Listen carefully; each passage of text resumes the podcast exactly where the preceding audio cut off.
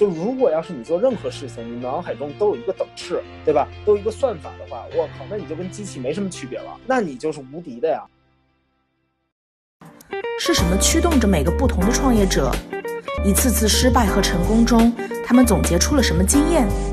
欢迎来到一千零一个创业故事，揭秘创业直击核心，给你最精彩的故事，最实在的建议。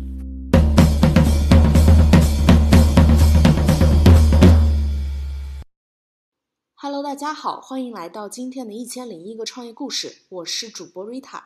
今天我们非常荣幸在节目上邀请到了我的朋友，也是我非常尊敬的一位创业者高雨桐。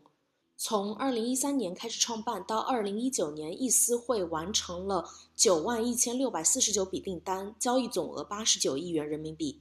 高雨桐可以说是一位非常成功的九零后留学生创业者。那非常欢迎高雨桐来到我们的节目。Hello，Hello，大家好。对，呃，我和高雨桐认识其实是在高中的时候，然后那时候特别逗，不知道你还记不记得？就是高三的时候，我们要参加一个舞会嘛，然后当时搞一种类似于 speed dating，就是让让这个男生女生之间互相加微信，然后这哥们儿一加我，他就说我之前拒绝了六个女生，然后我心想就 so what，然后他又说。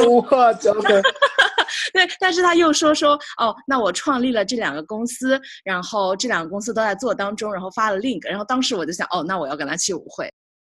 哇哦，这个真的有历史了，真的有历史了，但是最后也没去成。但我想问的就是，你当时做的那个公司其中的一个，其实就是现在易思会吗？Yeah，就是是，呃，易思会，因为当时也一三年吧，就也很久了已经。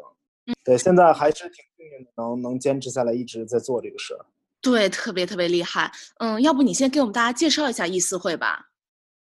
好，那个其实易思会呢，呃，我们做第一个业务比较简单，就是帮着中国的留学生，然后他就是帮他们在线用人民币去支付各个国家各个高校的这个学杂费。然后那易思会现在第七年了，我们去年的交易量是全年大约一百亿人民币左右。然后呃，大约服务了九万多个留学家庭吧。然后那个，尤其是在美国，因为刚开始在美国做的嘛，就是在美国的话，我们新生市场的市占率能做到百分之二十到百分之二十五左右。对。哦，哦，那你们当时从一开始创办商业模式是怎么样计划的呢？就当时也比较幸运嘛，因为一三年到一五年国内的那会儿，就是互联，就是怎么说，大家都在打就是互联网嘛，就是这条路。然后，那对于一个其实互联网产品或者互联网服务来说的话，我们其实早期就是通过一个小痛点，然后做出来一个满足用户需求的产品，然后迅速去扩量嘛。其实那个时候就是还是流量为王的时代，就是我们都叫一个东西叫 buy growth，就是你可以去买这个增长嘛。说白了就是大白话，就是花钱就能获客，对吧？然后那个时候流量成本也不贵，然后我们就经常做一些线上的活动、线下的活动，去就是把这个流量带起来。那那个时候大家都知道，就包括今天也是啊，就那个时候可能还简单一点，就是我们说做这个 service，尤其是互联网这个产品、互联网服务的时候，你怎么去获客呢？其实难度不大，我们就一个原则叫 better service lower cost，就是你拿出来更好的产品、更好的服务，然后拿出来更低的价格，对吧？那那个时候怎么做？这就是银行，你电汇一笔可能呃加起来小四百块钱，对吧？二百六的这个手续费，一百五的电报费，一共是四百一。那用一次会，我们能不能提供更好的服务？同时就是就收你，比如说一百块钱、二百块钱这种，就收你一半的费用。嗯，然后就靠这种思路呢，就这一个原则，我们就一直去天天地推，天天落地获客。那个时候其实也没想那么多，说哎呀，我有一天这公司要做多大，或者说我的商业模式该怎么去做，能挣多少钱，其实都没这种想法。那个时候我们想的就是，就把留学缴费这事儿给弄明白，对吧？把这小事儿给做好。然后能帮助到这些中国的留学生就 good enough 了，也没想这公司未来确实也没想过这公司未来能做多大。对，嗯嗯，我想知道一下你们当时做这个代缴学费，在这个政策上面，包括购汇换汇，然后在电汇的这个过程当中是怎么样做到？第一，怎么样做到能够帮学生去购汇换汇？第二是怎么样做到手续费比银行还低呢？对，其实这个购汇换换汇这块也不是我们做，其实也是和这个三方支付公司或者银行去合作做的。其实就是相当于我们前端呃做的是一个前端界面，把你去银行填单的这个流程给你简化。因为你去银行填这个电汇单，首先你要自己去柜台嘛，拿着一堆文件，对吧？外加上填二十三个信息在一张表格上，然后错了也不能修改，重新填就很麻烦，对吧？那对对对于我们来说，我们就想的是怎么能把这个服务简简化，就是还是做就是表面上的事情，就是底层的这个资金转账、资金这个流程我们是没怎么碰的资金渠道，然后还是就是说把前端的服务给它提升，比如二十三个填空的信息，我能不能缩减到四到六个？对吧？把那些不用大家填的或者容易比较 confusing 的这些信息，我们给它集中和学校前端连接起来，那这样就不是就是学生不用填了嘛，对吧？那同时呢，这个就是这个过程中如果有问题的话，我们就给他提供客服，对吧？这个客服也是非常懂这个学校业务的，学校这个缴费怎么去缴这些，我们都做过专门的培训，或者甚至就是用这个留学生团队，对吧？Instead of 银行的这个柜柜员，就提供了一个非常精准的一个精细化的一个服务升级。当时并没有想说在科技上就是做多大的升级，因为那个时候确实能力也不足嘛，所以早期做的时候也比较快，比较简单，这个小服务就上线了。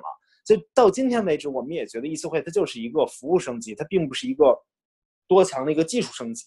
对，就是在缴学费这件事情上。那后来我们去拿到金融科技一百强这些就是大的这些金就是金融科技的奖的时候，也不是因为就是留学缴费自身的这个业务的技术含金量。更多的是因为这么多年留下来的这个数据，对吧？然后我们对这个用户贴标签儿，然后做分析，然后基于这个用户的使用习惯，我们做精准推荐，做这些东西才是就是我们所谓金融科技。但是其实缴费这个产品自身，缴费服务自身，它其实是一个非常非常普通的一个东西。对我们其实说白了就是提供服务，对吧？然后银行不愿意做的这些脏活累活都对接给我们来做，但底层资金渠道还走的是银行的，那就是帮银行带来了更好的服务。帮他们原来的这些用户体验变得更好，同时给他们带去了大量的流量，让他们挣到了大头，对吧？我们就是就是分一点服务费，其实也就是这样。那为什么我们的费用能比银行还低？其实就跟团购一个道理，对吧？你自己去买一个东西可能是一百块钱，但是如果我能撺掇一百个、一千个人一起买的话，那这东西可能就是成本价或者比成本价贵一点点，对吧？那其实用户的体验是更好的，那同时银行也能挣到更多的钱，那我们就分一些服务费呗。明白明白，刚刚基本上就讲到了第一，为什么你们是金融科技公司？其实这个科技并不在汇款本身，而在后续的一些数据啊、一些整理啊、追踪。然后第二，你讲到的是，呃，你们做的内容以及你们为什么能够低价和银行之间又是什么关系？呃，特别密集的信息支出，嗯嗯嗯，嗯，我们今天我比较希望用这么一个架构来聊，就我们想把呃。和高雨桐的节目呢分成两期，然后第一期呢是讲这个事儿，包括易思会的商业模式。然后第二期呢是讲人，然后呢我们想把这个钱呢在人或者在事儿里面聊一聊，就包括它融资啊，包括呃这个资金怎么计划的。嗯，本来呢我是想说把这个钱放在第二期聊，但我听你刚刚说，嗯，你们一开始其实没有什么非常具体的商业计划，就觉得先把这件事儿做了再说。嗯，那就特别想把这个问题问出来了，就是你们当时。对，再再去找天使投资人去呃投钱的时候，如果没有讲故事，是靠什么样的一个呃内容或者说个人魅力吧，去获得，比如说徐小平啊、薛蛮子啊这些可能是投资大佬的一个青睐呢？对对，我觉得其实大家大家总说这个，这肯定也是大家最关心的这个话题嘛，你怎么拿钱，对吧？嗯那我我们首先首先说这个主观因素啊，就是这个市场环境，这个是一个我我不觉得它是客观因素，它是主观因素。就是一三年到一五年，确实市场上比较好拿钱，而我们又碰上了最好的时间，是最好的时光。因为国内一三到一五年，大家只投互联网，对吧？就现就是当时的互联网跟今天的新消费是一样的。对吧？基本上市面上百分之七八十的资金都在这个领域里头，所以你那个时候要做互联网，你就更好拿钱，就是相对大大市场大趋势环境就在这里头。然后我们其实一五年拿钱，再到一六年，对吧？那几轮都非常非常快的拿完钱了。然后不像今天这个市场环境是这样的，尤其是针对互联网这个行业这个这个领域。然后那我们再说，其实呃，我觉得再说说我我我觉得为什么我们可能拿钱相对比较顺的原因吧。大家也总说另一个概念，就是说你第一轮怎么拿这个钱，就是是不是要讲故事，是不是要有很很好的一个背景或者行业的从业经验？就我觉得是这样。就首先我们说硬性的指标，就是肯定是有一个要求啊，不论是行业经验还是怎么着，就你一定要对这个行业非常懂，对吧？就是什么什么叫非常懂呢？就是你自身在这个行业待了很多年，或者干了很多事情，对吧？那我们做留学缴费，我们做校园市场这一块的工作，那大家可能都不知道，就我之前做这个议会之前，我也做了很多校园的这个事情。其实我做的一切的事情都是围绕学生工作去做的。我之前就做学生的线下的 events，对吧？像 Rita 说的，我们当时一块这个线下舞会，做这个学生的活动，对吧？然后又做其他的这些，就是我们这就是美国高校、美国高中 boarding school 的申请，然后再到我们帮着社交的 APP 去做线下的推广等等，就是包括我自己也在学生会做了四年，做了五年，对吧？就校学生会这些工作，我天天都跟学生打交道，所以我知道在哪儿去获客，或者说哪用哪一个渠道去获客是效率和成就是效率最高、成本最低的。对吗？那我去做这个事情，我先天就比别人有这个优势嘛。就是你真的很懂行，这是第一点，我觉得。那第二点呢，就是说你是否还有另一个比较有趣的概念，就是你是否把这个对的故事，首先讲对的故事很难啊。你是否把这个对的故事讲给了对的投资人？嗯，对吗？我觉得这是一个比较好好玩的一个概念。我觉得很少可能会有人提及到，这是什么意思呢？我其实去找真格，我去找呃于老师，就是泰有基金，我去找创业邦，我去找薛蛮子的时候，其实我。不是第一个去找他们的，在找他们四个之前，我觉得他们都都是 top tier 的基金，对吧？肯定不会这么轻易就给我投钱的，所以我也我也怵啊，我也害怕，我也恐惧啊。那我不可能上来就有那种自信去找他们。那我上来我找的是什么？我都找的是 level two level level 就是 tier three 的这种基金，就是就不是那么好的二三线基金，对吧？我先想去看一情况怎么样，练练手，然后去聊二三线基金的时候，其实聊的也并不好。为什么？因为我发现这个 conversation 百分之八十的时间都在。跟他们讲说，哎，留学生有什么需求？就他们自己不知道这个市场到底是怎么回事的，他们也不知道留学生这个群体有多大，不知道这个群体有什么样的需求，那我就觉得沟通起来非常非常累，对吗？就是你需要一个对的投资人，他懂你的市场。他理解你就跟对吧？千里马和伯乐一样，对吧？你必须找到一个伯乐，他非常懂你，懂你的领域，懂你的潜力，懂你的这个市场的这个这个这个势能的这个人。如果要是你遇不到这样的人，你可能自己再有能力，对吧？你到最后都跟对牛弹琴一样，你会非常非常累，对吗？所以当时我我我我我前几个投资人我找完之后，我觉得感觉不对，那我去找我说，哎，能不能找这些？呃，有留过学经历的，或者说懂教育行业的，尤其是懂出国留学行业的，甚至说，比如自己的孩子在国外读书的这些父母，这些明星投资人有没有机会和他们联系上，对吧？去讲这个东西。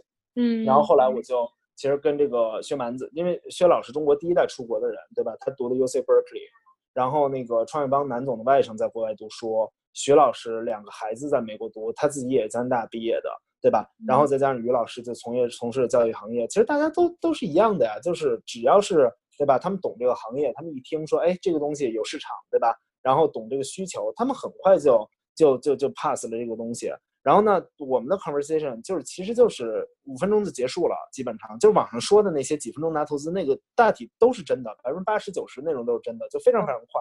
因为一聊这个东西，他们知道市场需求，他们就问三个问题：要多少钱？怎么花？对吧？要达成什么样的目标？就 that's it，就是其实我我觉得就是第一轮融资不仅是你的故事要讲得好，同时你要找找对，就是给谁去讲这个故事。嗯嗯嗯，我觉得你说太对了，就是因为你自己懂行，自己能够在这块做，所以当你讲给对的人的时候，你就不是去天花乱坠吹故事，而是去实实在在的表达传递。对啊，你也在跟他聊嘛，在交流嘛，就是你不是在你不是。你更不是像在 pitch 一个人，而是像你跟他真的就是 have a conversation，就是这个其实是非常难的。嗯嗯，我当时确实印象当中，从二零一三年我刚刚进大学开始，呃，我是九五年的嘛，你是九四年，但我们当时是一届读书的，但当时的感觉就是，呃，留学生都知道高宇通，因为高宇通就到处在推广，对吗？就就只是做了很多学生部的这些学生会啊，这些活动啊，确实做了很多这个工作。对对对，没错，当时啥都干。这个是你们的第一个阶段吧？对，第一个阶段，那个时候你获客哪有哪有什么选择呀？你去你你去活动上推广，那已经非常光鲜亮丽了。那很多人都不知道，我当时天天，因为我住西边嘛，住的特别远，我四点半起床，六点到大使馆门前，我发传单，对吧？然后那个就真的是发到下午四点半，我回公司，就是美国大使馆闭馆的时候，我回公司。我连澡都洗不了，那个时候就是我和我 partner 叫 Michael，就我们两个就在公司里头，先早上发完传单，下午当客服，然后给人家家长一个个打电话，一身臭汗打到晚上八点，对吧？那个时候你哪有什么，就是我们说是做做市场的人哪有什么尊严可言呀，对吧？你你自己你前端你获客不自己一个个拉出来，那你怎么干呀？是的，是的。大使馆是什么逻辑？我帮听众问一下，为什么在大使馆？对，因为那个都是精准客户啊。因为出国的这些留学生，他一定是就是去美美领馆要拿签证的嘛，对吧？就包括我们在英联馆那个英英英国那个领事馆门前，我们也做过，其实是一样的逻辑，就是你获客的时候，你要往上游去看。首先，你的用户画像你要思考清楚，对吧？就是就是你你主要的客群，你是想推新生还是老生，对吧？嗯。老生一旦有了付费习惯之后，尤其是大额支付，他一般不会用我们，对吧？我刚开始其实我也我也我也我也不知道这个道理，我也不知道用户画像，我也不懂这些东西，我就会分析，对吧？我会去想说，哎。是那个为什么现在这个拉的这个用户里头，就是新生的交易量会比老生的高？其实当时刚开始你不知道背后的逻辑，对吧？我觉得老生我可能拉十个朋友一个人用就不错了，新生可能和我没那么好的关系，刚认识的五个人可能就有一个人用，那背后它一定是有逻辑的。所以你要去理清思路，做规律总结，对吧？什么叫规律总结？就是万事都有内涵的规律，就是你要在里头去想说，哎，这个做得好是因为用户的问题，还是我话术的问题，对吧？如果因为话术的问题，我可以用统一的话术，我再去测试，对吧？把所有的变量变成不变量，对吧？然后那你就在最后再 limit 到一个 scope 里头，就是这个用户，对吧？是不是用户自身的这个品类的问题？那我们就会看，哎，优质用户可能都是大大一的新生，对吧？那我们找到优质用户的画像之后，就是一个关键指标，就是大一新生，就是新生，这是关关键指标。那我们再往上游去看，新生都在哪儿？发现新生要不在领馆，要不在体检中心，对吧？那我们就去为了收拢这些流量，我们必须去做这些所谓所谓地推。其实你要做市场，不是说你下了决心去 get hands dirty，然后你去地推你就能做好。其实它背后都是有逻辑的。你要去思考哪里是投入转换这个效率最高的地方，对吧？哪里是可能就是说这个用户最精准的地方，你要去一个个往上游去查的。嗯。我觉得你给我特别大的震撼是，呃，你复盘的频率和效率特别特别高。对我我，因为我我我觉得就是这个，就是包括这个也是这两年其实也一直在思考，就是我其实有那个也也在外头上了很多课，然后有一堂课就是对我的感触非常大，就是车和家的那个创始人李想，他也是汽车之家的这个创始人。然后李想呢，现在就是他他也做了那个理想 ONE 那个电动车嘛，就是非常非常火。李想当时就跟我说，他其实思考的时候，他更像是一个机器，他的大脑。就我们总说人工智能，人工智能，就他的大脑真的就是机器。他说，所有的事情衡量都可以拿一个 equation，拿一个等式去衡量。你把中间几个变量改变了之后，最终结果会不会不一样，对吧？那这几个变量到底是什么？你要思考清楚。如果你要知道这几个变量和最后这个 equation 怎么去计算的话，这个算法之后。那你就是无敌的呀！你知道在哪个关键环节上投入多少，产出能是多少倍？就如果要是你做任何事情，你脑海中都有一个等式，对吧？都有一个算法的话，我靠，那你就跟机器没什么区别了。所以你现在也已经接近于这个精准仪器了吗？我我当然，我觉得这是我最终追求的目标啊！就是我觉得机器的判断，包括你脑海里有这个算法，就这个算法非常非常恐怖。就是一旦你的算法形成了之后，就是。你想没想过，第一个阶段是人拼机器，第二个阶段是机器拼机器，就是人的大脑机器拼真 actual 的机器。第三个阶段是什么？就是机器就这个算法在自身再去计算，然后把这个算法变得更加优秀的时候，对吧？那这个不就无敌了吗？就我一直在想说，怎么能把这个算法变得更更更高效一点？对。嗯，有意思，所以给听众们朋友们这个简单的概括一下：如果你想要像高雨桐一样非常精准的、非常有效的去复盘，你可能就要训练跟他一样的非常高效的思维。Yeah, sort of. Yeah. 对，呃，那我们刚刚聊到说你们有做这个很多地推啊，然后第一阶段你们的推广是去呃找到这些精准的客户。那呃，从当时地推到二零一九年，你们做到九万多笔订单，一共交易八十九亿人民币，你们经历了哪几个扩获客的阶段呢？或者说扩张的阶段呢？对，我觉得就是第一个阶段，你肯定就负一到零嘛，就你把这些跑齐之后，你能和这些大企业合作，对吧？这叫负一到零。第二个阶段从零到一，就是基于这些巨人的肩膀上，你去把一个模式、一个服务跑通。那第第第三个阶段，我觉得就是你说的这个如何去 scale up，就是迅速扩张，就是从一到百，对吧？我觉得很多就是人创业，其实确实适合在这个 scale up 的这个阶阶段，就无法成规模化，对吧？其实做规模化的时候，那考验的更是你的逻辑性啊，就是你要很清楚明白一个道理是什么道理，就是说你做成这一个地区或者做成这第一单生意，对吧？你要想清楚背后是因为什么。其实你还是要自我思考，你还是要做规律总结，对吧？你还是要做打法的提炼。你只要把这一单，这个还是我们刚才说的这个算法吗？你把这个算法里头的变量都算清楚的时候，对吧？那你就有自信说，哎，我这一个地方做成功的模式是否可以 apply 到其他的地方？嗯，比如说我刚开始我在美国，我先做自己的院校，先先做南加大，对吧？那我南加大做好了之后，我是否能做旁边的 UCLA，对吧？我 UCLA 做好了之后，我是否能做 UC 整个八个分校？对吧？我 UC 八个分校，西海岸我做好了之后，我是否能做美国中部、美国东部？对吧？那我美国做好了，我是不是能做加拿大？我北美整个美加都做好了，我是否能做欧洲？对吧？那我欧洲做好了，是不是我能做全球？这个我觉得这个思路其实不太难的，就是你做每一个地方的时候，你都要做对比，你都要做规律总结，你都要在所有的这个变化当中找不确不变的这些确定的东西，然后把你的算法变得更加的优秀。嗯，我现在听上去就特别爽，就是有一个爽感，就是哇，一切都是这么的，呃，清清白白、明明明明白白的、清清楚楚的。那我相信当时在过程当中，当然也不一定是完全这么一个直线的节奏。嗯，当时有没有一个特别让你觉得质疑，说我这个打法到底行不行？这个复制到底能不能复制过去？有没有这么一个事情能跟我们分享一下吗？我觉得就是一个一个行为吧，就是经常会发生，就是你很相信的人，或者说你很看好的非常有能力的人，过来跟你说，甚至是两三个这样的人一起跑过来跟你说，说，哎，这套打法行不通，或者说在美国行行得通的打法，或者在一一所地院校能行得通的打法，在美在比如在英国就跑不通，因为这个市场环境不同，对吧？就这种时候你会非常非常的难，你会觉得说，就是。因为你的认知里头，你觉得说，哎，这个应该都不难的事情，对吧？只要把这个算法打通之后，就是只要找到了这个规律总结之后，找找规律嘛，找到了之后，你就你就一定能做得通，而且扩张不应该是什么问题。但是呢，就是一旦这个过程中，对吧？被你信任的人，就是他们都来劝你说这个事情做不了的时候，对吧？你听到这种声音的时候，就会非常非常难。嗯，那怎么办呢？那那个时候就是，那对于我来说，我就非常直接。如果他们干不了，对吧？那我就换一个平行的团队，然后让另一个团队再去尝试。如果两个团队都试不了的话，我就亲力亲为自己上战场去做。嗯嗯，对我经常我想过，就是我现在今天我也跟我们团队说，我说任何国家任何市场开的时候，如果不行，对于我来说，我去那个国家住三个月，我无论在哪，我到那个地方，我生根发芽，我就扎在那里，我就不信这个地方我做不了，我就跟他死磕。天呐，你这是铁一般的意志。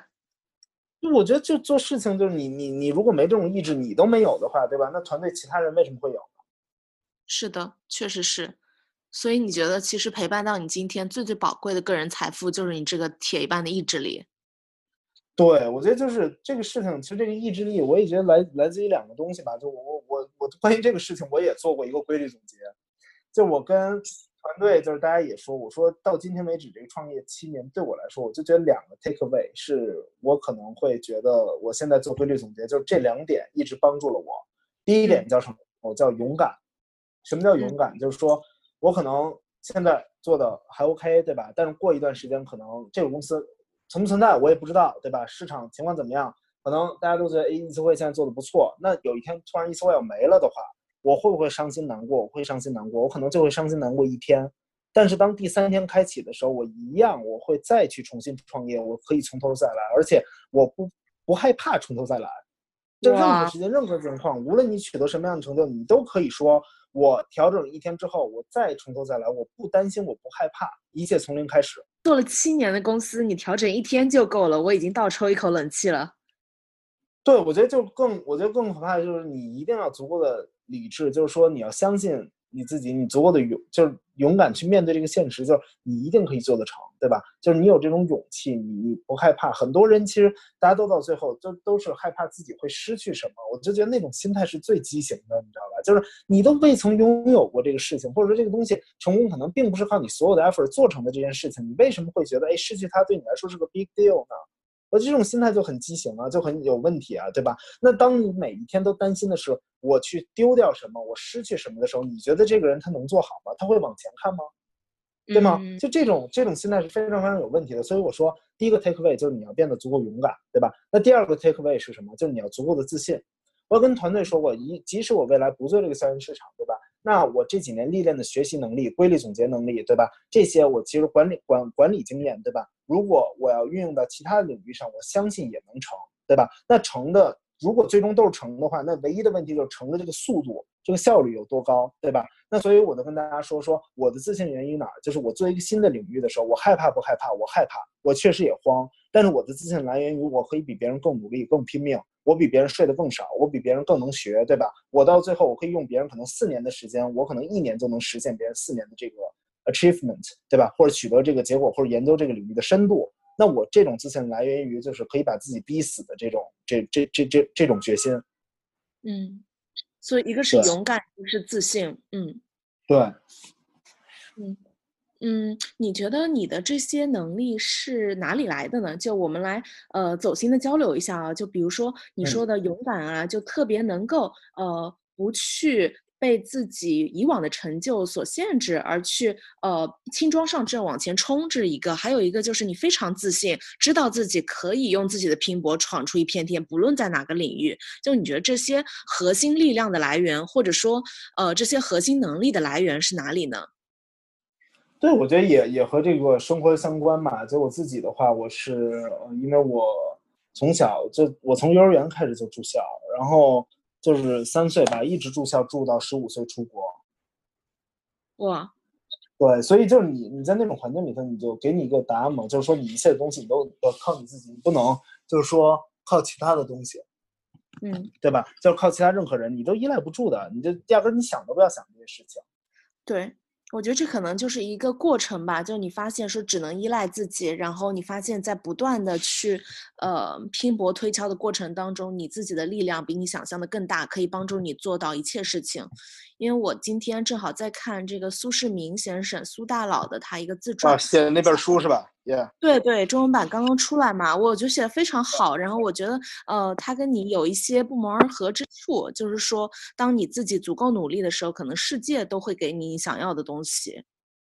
对对。对，我觉得其实就是就是你你自己你你一直坚持做下去就就能做成嘛。其实无论是你看舒兹曼还是 Ray Dalio，对吧？就他们整个人生成长过程中，你也知道，就是就是一提到舒兹曼，大家都会提 Ray Dalio。那 Ray Dalio 自己对吧？原来在在在在刚开始进入投行的时候做大宗大宗商品对吧？做大豆这些这些吃的的东西的时候，那没有人看好啊这个行业对吧？那他就是觉得说，哎，这个行业不错，我自己喜欢，我一直努力做下去对吧？他其实。都是因为这种人，就是他们自己就只靠自己，不投机，不找这种所谓的一突有一天突然出现的机会，就是在自己认定的这个事情上一直努力下去，最后就能取得成功嘛。是的，是这样子的，嗯。那你们易思会当年，呃，从一开始发展到现在这个七年里面，你自己是怎么样规划的呢？就是这战略上面，你会想说什么时候开始，我们把这个金融商城做成什么样，或者说你们当时的产品矩阵，呃，是怎么样铺开来的呢？对，我觉得其实，嗯，就对公司来说，我们总说公司有一个呃生命线，对吧？生命线还有一个就是最最这是最 base 的嘛，就是生命线。然后第二条线呢，我觉得叫第二增长曲线。做一个公司呢，你在想任何其他的事情的时候，你要想一个本质原则，就是现在这一件事情你有没有做得足够好，对吧？其实做企业呢，我觉得就是我我和那个拉卡拉那个创始人孙孙陶然，就是那个孙总也一块聊过，他说做企业其实你就非常简单，就是要想清楚，就是一句话叫是否能把一个产品源源不断的卖出去。嗯，这个总结真好。就是。对，我觉得非常的精辟啊！就是你首先就是一个产品是什么产品，就是满足用户需求的产品，你把它设计出来、做出来就已经很不容易了。然后你是否能把它卖成一个爆品，人人都需要，源源不断的卖出去，对吧？我觉得任何领域、任何事情，你做到这一点，你足够是一家足够强的公司了，对吗？就是很多人都想的是，哎，我未来要做的，我操，多多大，多多就这个。那个什么领域都有涉足，但你发现恰恰是那种把一个事情做到极致的人，能做得非常非常好。是的，对吧？然后这是我们去说的这个公司的基本的，我们说生命线嘛，对吧？你想一想，那生命线这个完了之后，第二增长曲线，我说我们有一个衡量标准，对吧？我们也说就是那个，包括我跟那个瓜子那个杨浩勇，那个杨总也聊过，他有一句话我也觉得特别精辟啊，他说就是第二条优业务线永远是战场上第一名的奢侈品。你怎么样解读这句话呢？你想想，你连一个业务都做不好的时候，你在奢求做第二个、第三个业务的时候，你把剩下的子弹都打碎了、打散的时候，你怎么可能取得战争胜利呢？你连一个堡垒都攻不下的时候，你想多面出击，这是不可能的。嗯，所以在做第二条增长曲线的时候，要稳稳稳的先等第一条做好了。对啊，你第一条做的足够好，对吧？你你就是说白了，就是业务好的你完全不用管。它自然可以增长，自然可以运营，自然可以维持的时候，你再想第二条线怎么去做。嗯嗯嗯，对吧？是的。那我们行业内有一个不成文的一个规矩啊，就是第一条曲线，第一个产品你必须要做到一个亿以上的收入的时候，再想着做第二个曲线，第二个产品。嗯。所以对易思慧来说，这个是什么时间呢？我觉得对我们来说，缴费这一块基本上就是一到一年吧，一年左右的一个光景。然后哇，这么快啊！对，所以我们自己也呃也也在 plan out，就是说其他的一些事情，就也在想。然后我现在就是也是在想这个事情，也是没有用大团队，都是在用内部的创新团队去做其他产品的试点。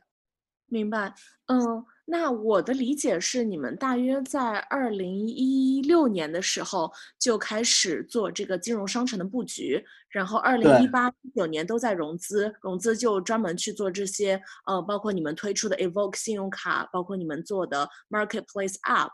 我理解时间线大概对吗？对对对，差不多。嗯嗯嗯。那当时你们设计这些产品，呃，都是你们内部的创新团队去设计的。对这些创新团队，其实人都不多，就是两三个、三四个人这种。嗯，所以你们公司的整个架构就是，呃，创新去用小团队来打，然后整个团队的执行去用你们大团队。对，我们刚才是业务的，就是业务点的项目组，就是这一个项目，就是哪几个人来负责，组成一个小的一个 group，然后让他们去做产品，然后这个产品真正打磨的差不多了之后，我们开始注入公司的资源去推市场。就我们的市场，它是单独的一个部门，叫市场部。我们分为渠道和直销市场部门。就市场部门从来不碰产品，就产品就是做产品部门的。真正做到了足够好的时候，我再把这个产品注入市场部门。如果这个产品小范围试点都跑不出来的话，我就没有必要把这个产品注到市场部门里头。明白。一般你们产品新产品出来要有什么样的数据才能得到市场部的支持呢？就怎么样？我们其实就是看试点的市占率，就看一个核心的关键指标，就是市占率。市占率，对，就是比如说你一百个，你去把这个产品发给一百个人的时候，有多少人用？如果要是比如说一百个人里头有六七十、七八十人在用的话，那我们觉得这个就差不多了。明白，一百个人是指你们的原有客户是吗？呃，不一定，我们就是刚开始的时候动原有原有客户都动的不太多，我们一百个人的就会给他配一个，比如说这个产品的市场组，就是试验组。那举个例子，我们会比如说在校园里头让他们再去重新获客，去地推推这个东西，看能不能推出去。明白，嗯，那像我们知道有些公司，比如说 Google 啊这样的公司，它内部特别鼓励员工自己去呃 invent 比较创意的 idea，然后去跟公司提出来，我想要一个产品组，嗯，你们会有这样子的设置吗？我们会有，就是大家不不是会有这样的设置，就是我们大家有想法的时候都会来找我说，然后我决定这个想法由哪个团队由哪个人来执行，对吧？但更多的时候，其实我们团队我觉得还是高组织、高运营、高就拼效率的一个团队，拼落地的一个团队。就我们更像是阿里，是这样，就是说，呃，我们包括我们衡量一个，也更像铁军，就是我们拼的执行力，它更像是一支军队。那我们内部衡量怎么衡量呢？我们叫标准动作和自选动作。好评的百分之八十，自选动作占我们二十。什么叫做标准动作？标按照我们的打法，对吧？把漂亮的结果。如果你要在标准动作上不按我们说的做，不按我们打法去做，最后结果也不好的话，那对不起，你就没法在这个团队里待下去。那如果你要是对吧，把这个标准动作做得很好的话，你自选动作，你的加分项就跟你的选修课，你的这个加分题你做对了，你能成为头一头二的人，那是绝对。就是对你自己非常好的，但是你如果连标准的事情你都做不好的话，那就不行。明白，嗯，所以你这个管理哲学是在前期的公公呃创业公司的运营当中慢慢去自己琢磨出来的，还是从一开始你就决定说我要按照阿里铁军的思路来运营？也没有，就是我觉得这个也慢慢琢磨出来的吧。包括上课，包括读书，就是包括看这些公司和我们推的产品，包括市场的打法是否相似。就你也得做总结嘛，你也得去学嘛，就是。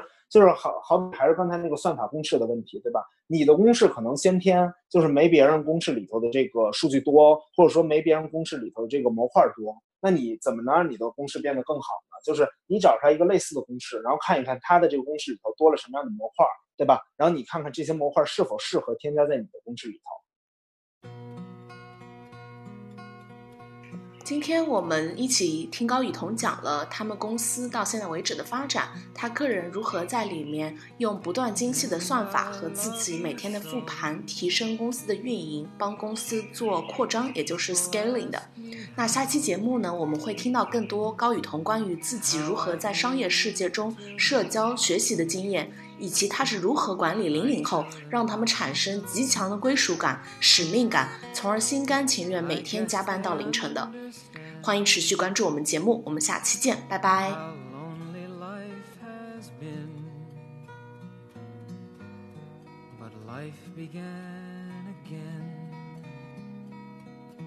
the day you took my.